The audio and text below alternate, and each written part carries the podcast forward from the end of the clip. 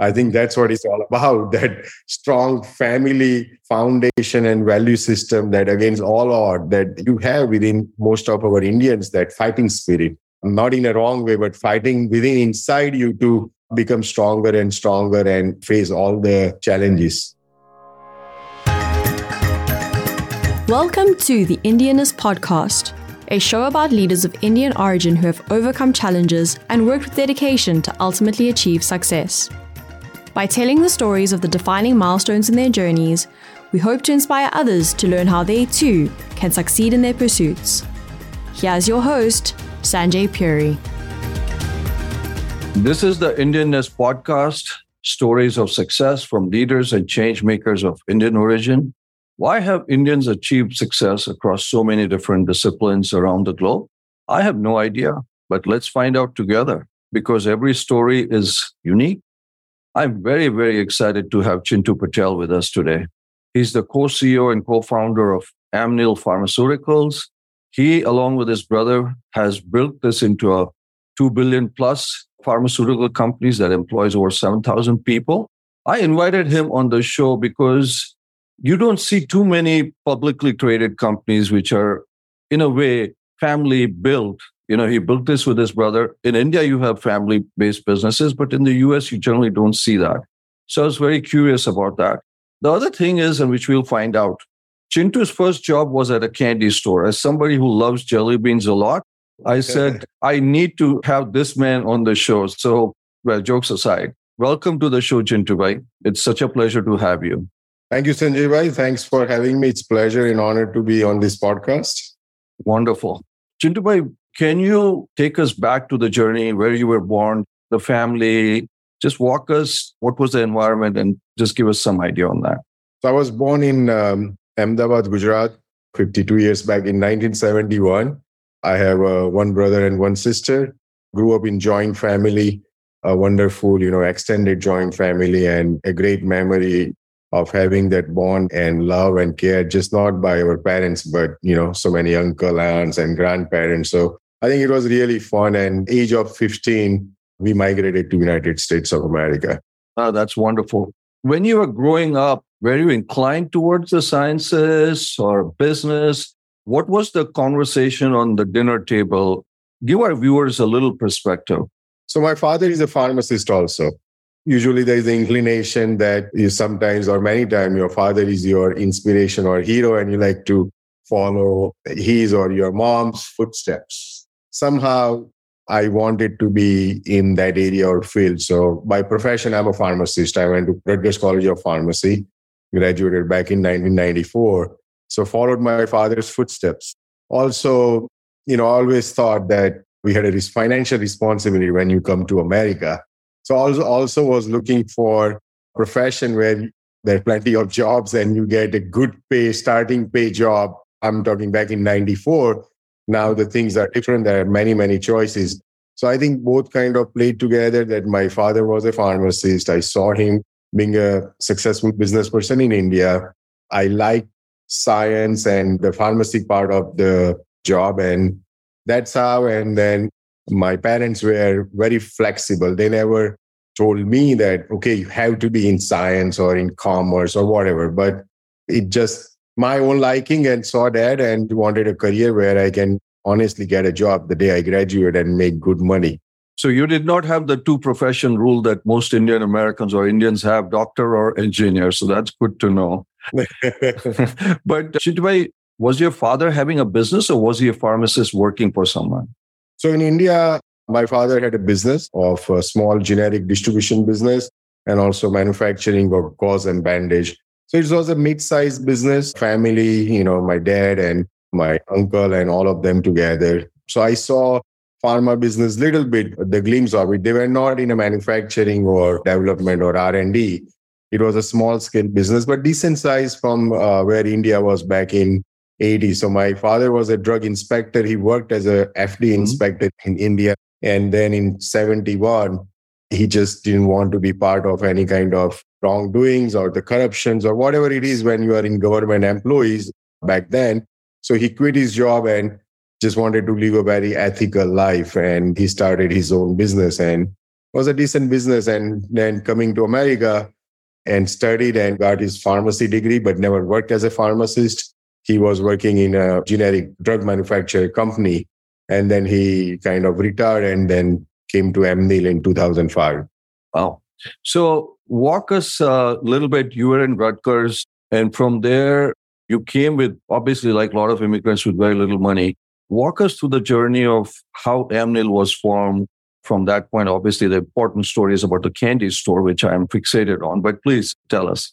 It's a very interesting story, and many times we tell these stories to kids, and you know, initially they have a bad re. I mean, oh yeah, but now I think as kids are growing up, they really appreciate your stories and the learnings that happens through your difficult times that as parents that we have gone through and it's great for the kids. So when we came we came as a family on my father's petition as a pharmacist. So original immigration file was from 1969 before even i was born.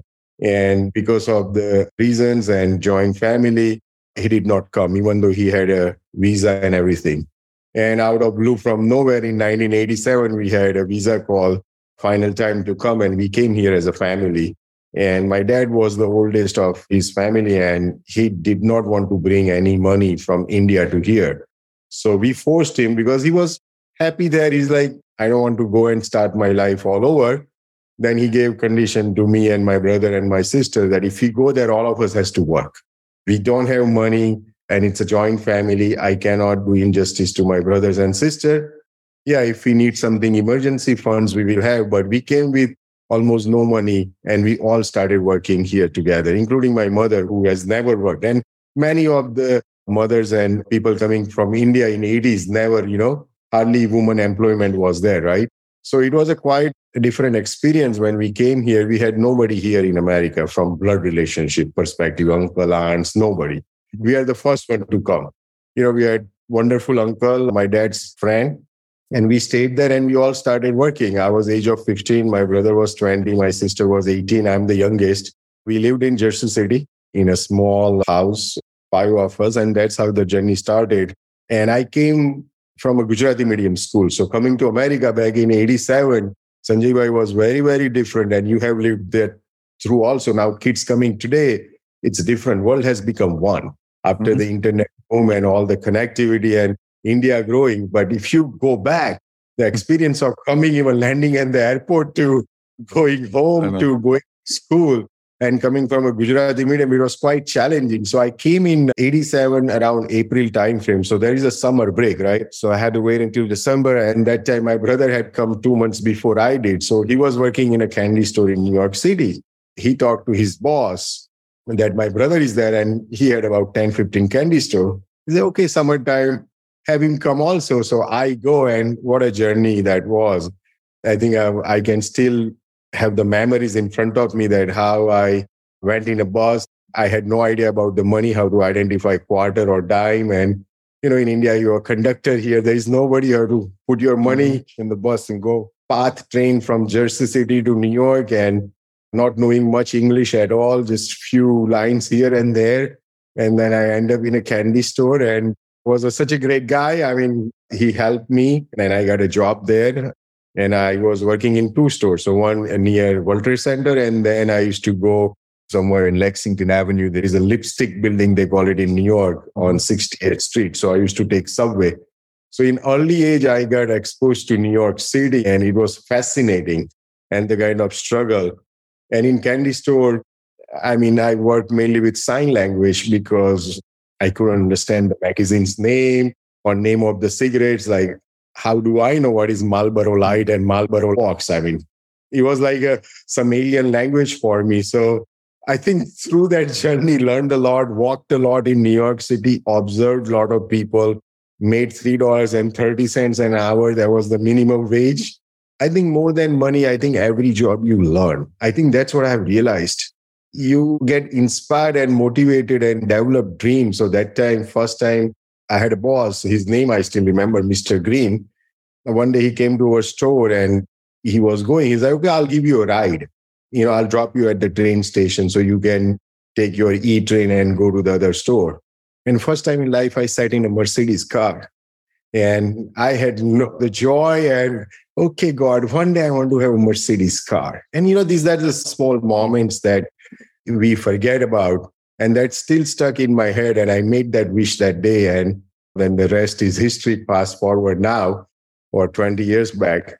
So I think those was the wonderful time. And then my brother also worked in a candy store. My sister worked in a factory. My mom did. My dad worked as a quality assurance person in a small generic company. So all of us collectively worked and tried to make our life and entry into America. You know, working in a candy store when you can't communicate and trying to sell people on different kinds of great sugar products, what were the things that kind of they taught you? I mean, we were working in New York City, which is everybody from around the world is there. Were there some lessons that you think that were helpful that even are helpful to you now? Because 15 years you were very impressionable at that time. Oh yeah. I mean i learned uh, first it helped me with my communication a little bit because slowly within one month you are a young kid you catch up fast yeah. so i think the number one thing was that i observed because it's totally different culture when you come from india back in 87 mm-hmm. to america now i think there is not much difference if you come from yeah. mumbai or city but back then so i think I was able to observe a lot of people uh, in how they talk, how they greet people, what kind of clothes people wear. You know, I think the observation was key to develop my own thinking and personality. Second was the communication. And third, just getting exposure to America by walking in New York City, watching, getting on a subway and the bus and meeting and seeing different personalities. I was really fascinated but also I was observing and learning. So subconsciously that gets registered and it helps you grow. And maybe that candy store experience helped me become a good pharmacist where I was liked by, you know, the community because this pharmacist is a part of community. You interact with so many people.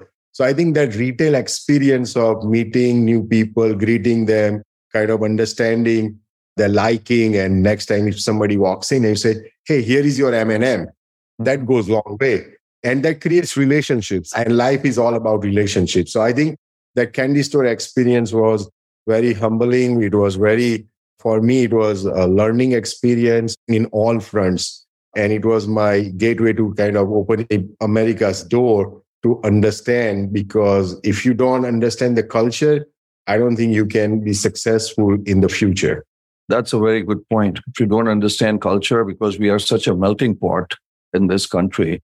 And you are in the melting pot of all melting pots, which is New York City. So that was great. Were there any insecurities? Because, as you said, you know, you came from a reasonably uh, comfortable home in India, in Ahmedabad, and you came here, and everybody had to work because your dad did not want to take money. Were there elements of insecurity that you had? Oh, absolutely. Lots of insecurities. Language was biggest. I mean, you feel sometimes you know afraid of speaking or you feel that you're not as good as the others you don't have the money living in jersey city was not easy back in 87 89 there were incidences of bad incidences where there was a lot of discrimination and racism that was going on. There was a dot buster situation yeah. happening. So i think all those things did bring insecurities but when you come from india you also come from very strong culture and family that helped us overcome all those things that you have a good work ethics you have a good education discipline the family is with you there are other things. So that insecurity got overpowered by sense of belongingness to this family that okay there is somebody that will help you. Or you can always go back. Or there are other things that you know this is short term it will overcome so I think there was a lot of challenges between 87 to 90 uh, for first three year for us as a family and many, many Indian families that migrated during that time, especially in that area of Jersey City, Hoboken, because when you are a new influx of immigrants, the cultural differences, so those kind of things happens. But I think your strong roots to India and learning and growing up, and you call it Indianness, I think that's what it's all about that strong family foundation and value system that against all odds that you have within most of our Indians, that fighting spirit, not in a wrong way, but fighting within inside you to become stronger and stronger and face all the challenges. So it's the resilience, the overcoming because of family, spirituality, and the confidence because I think that's what you had. So, Chintubhai, take us from the candy store to fast forward Rutgers and obviously how Amneal came to be born. Just walk us there, if you don't mind. You know, that I did work in candy store every summer for two years. Then, mm-hmm. after graduating high school, college Rutgers of pharmacy, it's a five years program. And then, you know, during that time, we moved out of Jersey City to other parts of the New Jersey, Morristown, Parsippany area. So I completed, I graduated as pharmacist and worked in uh, Eckerd drugstores for about eight years as a pharmacy manager, pharmacist and then pharmacy manager. I mean, that was a great time. I interacted with lots of people because being a pharmacist, you are talking and you're part of community. So it was a great exposure of interacting with patient, bringing smile to some people's faces and they relied on you and we were the trusted partners as a pharmacist we are the most trusted profession in the country so that was very rewarding. It was comfortable from financial perspective. Then i got married in 96 to a wonderful lovely lady falguni. She came into my life and we were living all together with parents. My brother and sisters had moved out to you know different states. After that, I was still working, but then we had a daughter, Kanan. And being a pharmacist, you are in a retail. And I was getting a little uncomfortable because uh, you don't have flexibility. That's a disadvantage of working in a retail. So I had to work every other weekend, Saturday, Sunday, full crazy hours and no flexibility of vacation or anything or any time off. So I was feeling a little bit like my personal life was getting affected plus you know eight years i was doing the same thing behind the pharmacy drugstores had no clue whatsoever how the other world outside was uh, functioning or no clue i was just had that urge that i wanted to do some business and i'm not you know it is my weakness i mean it's your strength it's my weakness i didn't know anything but everybody was doing so i said okay I, let me do something in it where we can do this consulting and place people. Everybody was doing that. So I thought I'd give it a little small try that, but just couldn't do it. Tried for a few other things, but my heart was not in there. Then in 2001, I told my dad that one thing I really want to try is the pharmaceutical business. And my dad had a lot of experience because he was working in industry for generic company. He said, look, he was very positive. He didn't discourage me. He said, remember, it takes a lot of money and you have no experience whatsoever. So Sanjay, when you study pharmacy here, it's more on a retail side or the hospital mm-hmm. side about the front end. If you want to learn about the industry, you have to do a master's in industrial pharmacy or something like that. So I had no exposure about industry or regulatory or R&D or manufacturing. So when I spoke to my dad, he's like, you don't know any of these things. And you sure? I said, yeah, yeah, I will learn, but I don't want to start a pharmacy store. Otherwise, I would rather just work as a pharmacist. But that was my condition that I don't want retail anymore because I was tired of retail, right? You need to be frustrated in life. That's where then I spoke with my wife. She was a computer professional because you need that financial security, right? Because right. so we are living together. My father was working. My wife was a professional. She was doing a decent job. I spoke to my parents, mom, dad, and my wife, and I said, look, I'm tired. I want to do something. I don't know how successful I will be, but you know me, I'll take a small step at a time, but I'm, I dream big and I want to build a big company. Spoke to my brother. He was in Atlanta. He's very positive and supportive. So he's like, go, go, do it, do it. But then we come to money and we had no money. So that's how between 2001 to 2002, I was contemplating and then I decided that's the only thing I want to do is something in manufacturing in pharma. Then 2002 August gave birth to Amneal. And we had a very humble beginning in Paterson, New Jersey with a 10,000 square feet small facility. I had two pharmacist friends, but they had no industry background either. But I told them, and that time I had no idea about business, like what is a C Corp or S Corporation or LLC or how to get a building permit or CO, none of those experience or finance or business, or I did not know people in industry. So for me, everything was a new. Like I'm a guy who does not know how to do the product development, know the manufacturing, quality, no finance. every odds, like if you put an odd, somebody had to bet on me, would not even bet 1% that this guy can make it. And that's why I say there was some divine power and some external forces that were aligning to make me successful and the whole family. And that's how Amneal was started, very humble beginning with only $200,000. I only had $75,000 and, you know, one of my partner and my another friend put 40,000. So that's how we came up with 200,000. And if you talk to somebody in pharma, they would say it's impossible to start a business. $200,000 only. Yeah. So that was the journey we started. Started with humble beginning, doing some, you know, one or two over the counter products or vitamins. And, and the rest is history. Then, then we grew up very, very fast. 2005, my brother joined. Today, we went from a 10,000 square feet initial footprint in Paterson, New Jersey, to today we have over 3 million square feet of manufacturing. Wow. And just making vitamins to now we make over 340 prescription drugs. And every drug delivery platform, manufacturing and R&D capabilities we have in-house. So we just don't make tablet capsules.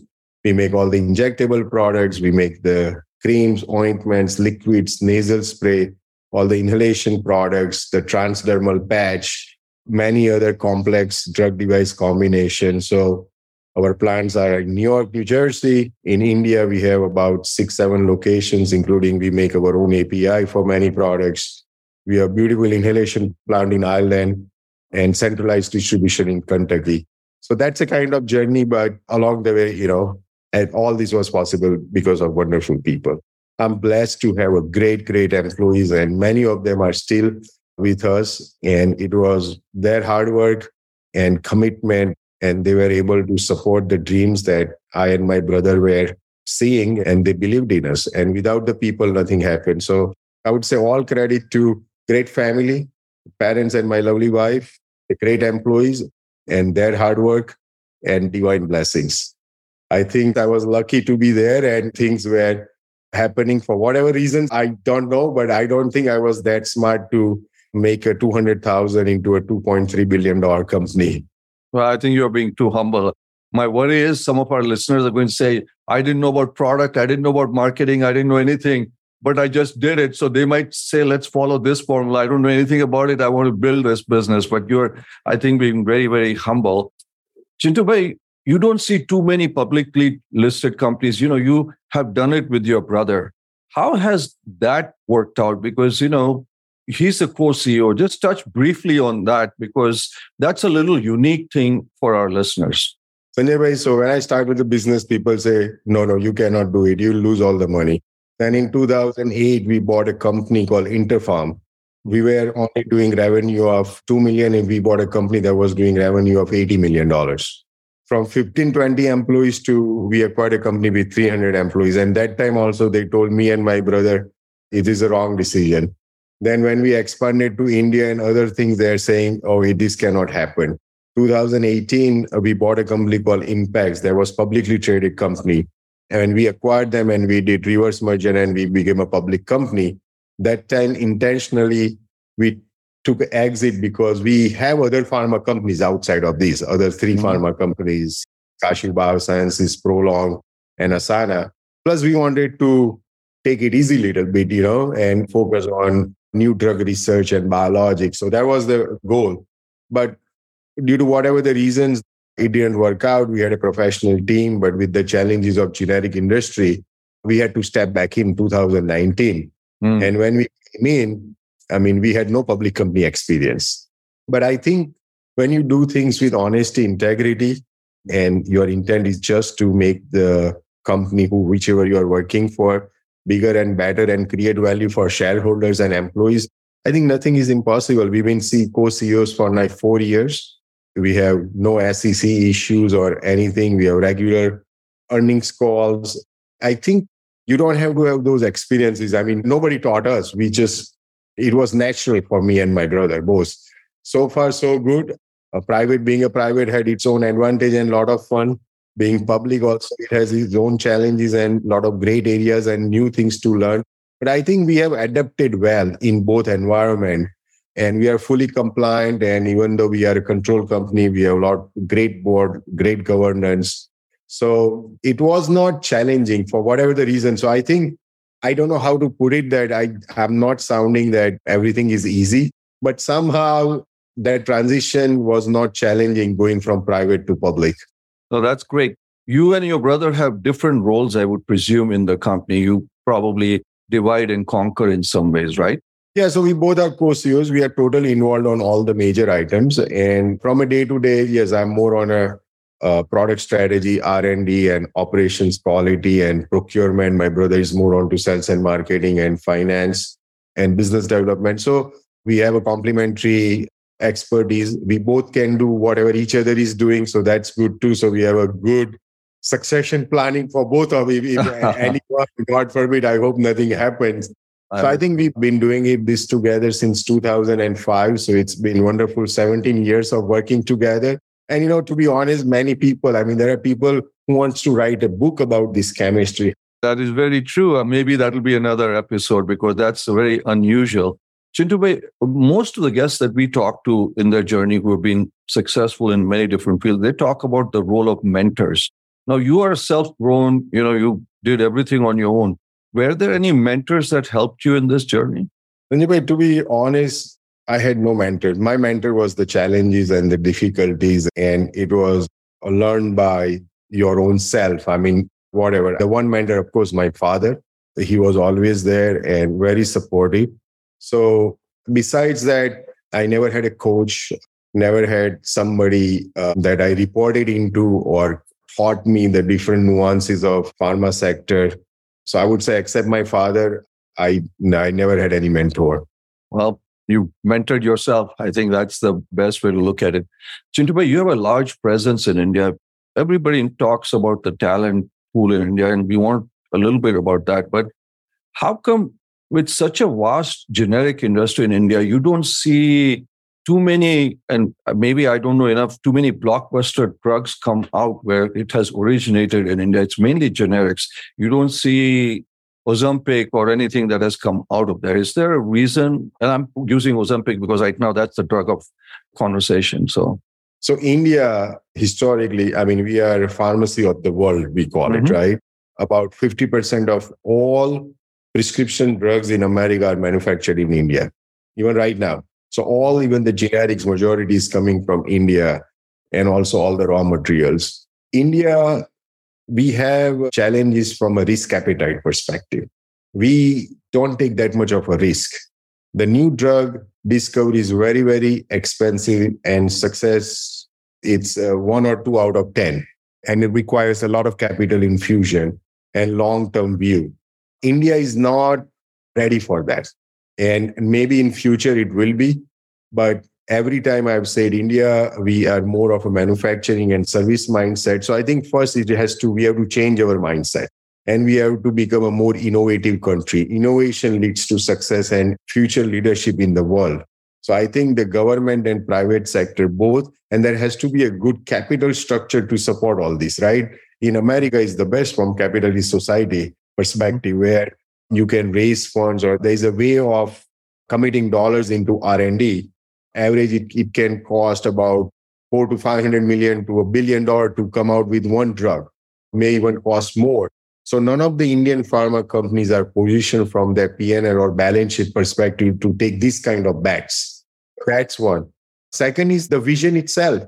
I would say we have to besides pharma in all other it sector everywhere we mm-hmm. have the talent we have the know-how we know how to get things done that risk appetite and we have to own our own ip so that transition from just the service manufacturing mindset to becoming innovative country is key for the future leadership if india wants to be in top 2 economy of the world or top 3 we have to innovate innovate innovate and has to be some kind of government grant some subsidy some kind of funds or money that has to flow into some kind of a pharma research. So far, we have not discovered any drug.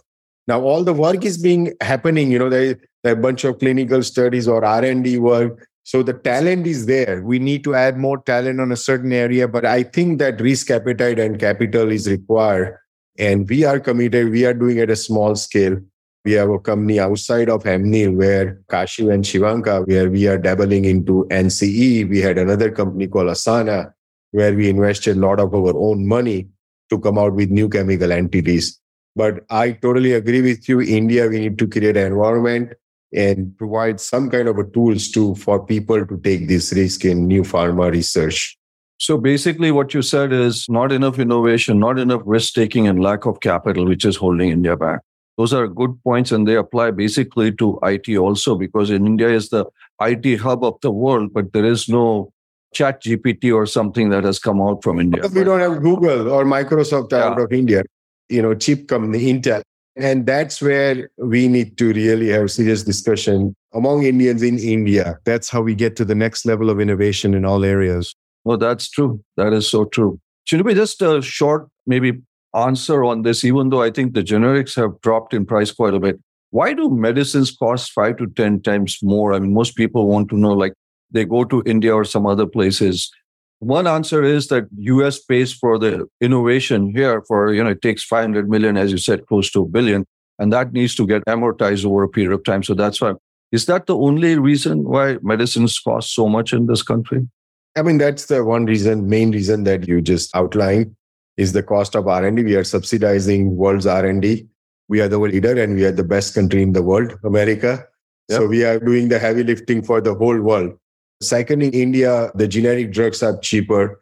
Now in US also, the generic drugs are cheaper. Like generic industry has saved over a trillion dollars in the last 10 years. So when I look at commodity means the basic drugs like mm. for blood pressure or diabetes, they're very, very cheap in America. Cheaper. And they are cheap in India. Sometimes there is a price parity between India and US on generic drugs. They are same or Europe, yeah. Canada. The problem is our system in America also, we have a lot of middle people, PBMs and other things. We don't have a pricing transparency. But from a manufacturer perspective, generics are highly competitive in the world pricing. 90% of all drugs in America are generics. The 10%. 10%. 10% is the brand. The 90% cost less than 20, 30 billion dollars a year in the entire drug spending the more spending, there's over 350, 400 billion dollars spending for the 10% of the drugs. There are many rare diseases where the patient population is very low. Oncology products are very expensive. So I think on a normal person, they should not have that much. But yes, there are rare diseases and other complicated diseases where the pricing differences are humongous. And everybody's talking about it. Congress wants to know why can't we get it from Canada? It's even cheaper. We are the world leaders. We need to do something. We are sacrificing for the world. That's true. That is true. Switching subjects a little bit because maybe I knew, know about this is you have dabbled in the movie business also a little bit. Can you just tell our listeners pharma to movies? What is the connection? Just give our listeners a little perspective. So I'm a dreamer. I always like to dream and other things. So mm-hmm. the movie business was actually because of my foundation. I have a foundation called Irada Foundation, and our goal is to create lots of awareness about healthy lifestyle regarding health and prevention better than cure. In mm-hmm. India, you know, our average lifespan is whatever 68, 70. In America, we are 80. Europe is 80.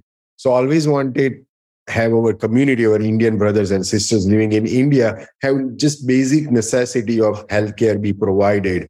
And for that, I had this thing that if I have the media or if I have the entertainment, because entertainment, entertainment, entertainment in India is 1.4 billion people, how do you reach? I, I was looking for a platform that we can have a more impact if there is a message on a breast cancer or diabetes or a cardiovascular disease, if we have some Bollywood celebrity and other people, and also make certain message driven movies, but very entertaining movies that can create an impact in the society. So for me, you know, movie making is a money losing business. So it's not for business perspective. It's more for a awareness, message driven movies. And through that entertainment media, and if we can make an impact in the society and utilize that vehicle for some future movement, whatever it is, and that's why we made first movie in 2017 called Irada, and it won the national award. it was on eco-terrorism. I mean, we talk about all the terrorism, but eco-terrorism is as bad as the other. You know, how we have killed our environment and our waters and pollution. So we made this movie about reverse boring where people are taking chemicals and putting underground. And underground, there's so much water. And there are towns and all that where there are cancer patients in every household. So, what is more important than a human life? And that's the entire notion that nothing comes beyond human life. There is no business, there is no profit. We need to respect the environment, we need to respect the human life and value. For a small profit, people take steps and do things that has a effect on the generations to come. So that was the Irada movie about the chemical contamination. We made movie on a family values. So our movies are more message driven. It's not full time. My wife is handling that. But it was again great learning experience. It's, it's a whole new world. and if you want to have fun, oh, you can do those. It's a very creative. And also a social impact purpose. So really that uh, very, very admirable, really. Chinmay, there is an Indian part to you and there's an American part to you, you know, your professional life, etc. How do you balance that? Is that difficult sometimes? America is a great country. I think it's the country where if you have a dream and if you work hard and passionately, I think you'll make it. I mean, America provides that kind of environment from all angles. So my famous saying is always that America is our Yashoda Maya and India is our Devki Maya. India is also very close to our heart. It's our roots. That's where I was born. But US gave the platform and the opportunity, and you can live a truly American dream.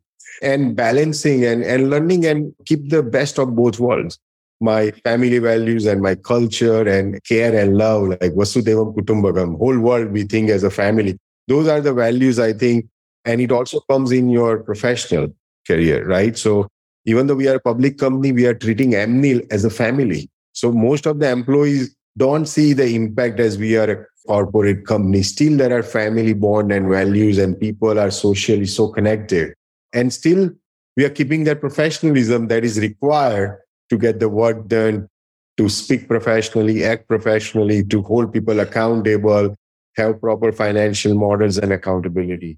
I think having best of the both worlds I think gives you that leadership role among all the companies. So that's, I think, having both is not a struggle, but it's a blessings. That's wonderful. Wonderful. You've achieved so much, you know, in pharma, in the entertainment world, etc.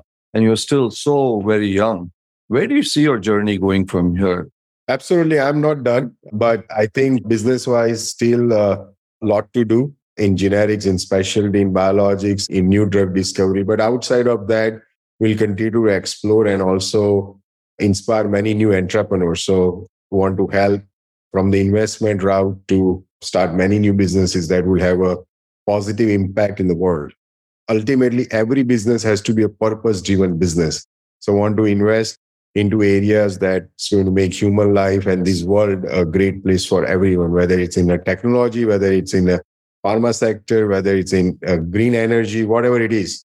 But that may be the part time, the full time focus in future. I'm going to dedicate myself towards my foundation and spending a lot of time on Irada Foundation, other foundation.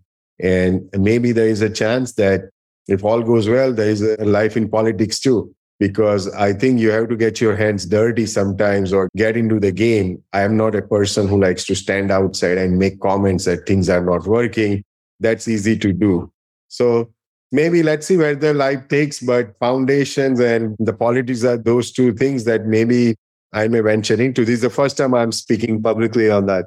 Well, maybe next session would be with Senator Patel or congressman or governor, who knows? But jokes aside, we need people like you in politics. Everybody says, oh, no, it's not my job, it's somebody else's. No, I think it's everybody's job. And it can be engagement at every level because people say, oh, the system's broken. Well, who's going to fix it? Nobody's coming from outside to fix it. We have to fix it. I'm so glad that you said that. Really, really so glad. We have a lightning round of questions, just one or two sentences some of them you kind of have answered, but again, what is your definition of Indianness? Belongingness, family values, culture, sharing, caring, and treating everyone as family.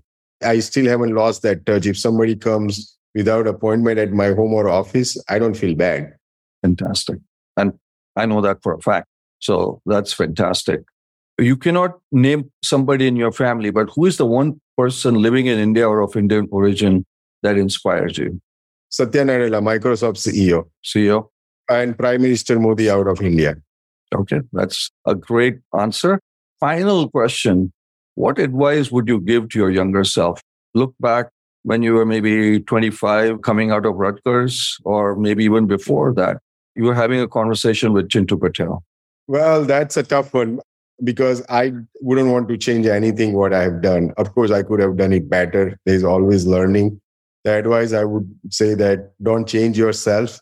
Keep believing in yourself. Keep seeing those dreams. Aim high. You might fall a little short, but you won't fall on the ground. And have trust and faith in that divine power that is always with you when your heart is pure and you are doing a purposeful work. So I would tell the younger one, Chintu, to it's the holistic development of a human being and yourself. The financial success is one part, but overall, spend time in spirituality, taking care of yourself, more exercise and eat healthy. Those things I didn't know back then. and spend time, it's a parallel, you know, at least start having thoughts of giving back to society. When you are young, you know a little bit, but now I think in my this age, I would say all those learning should start early.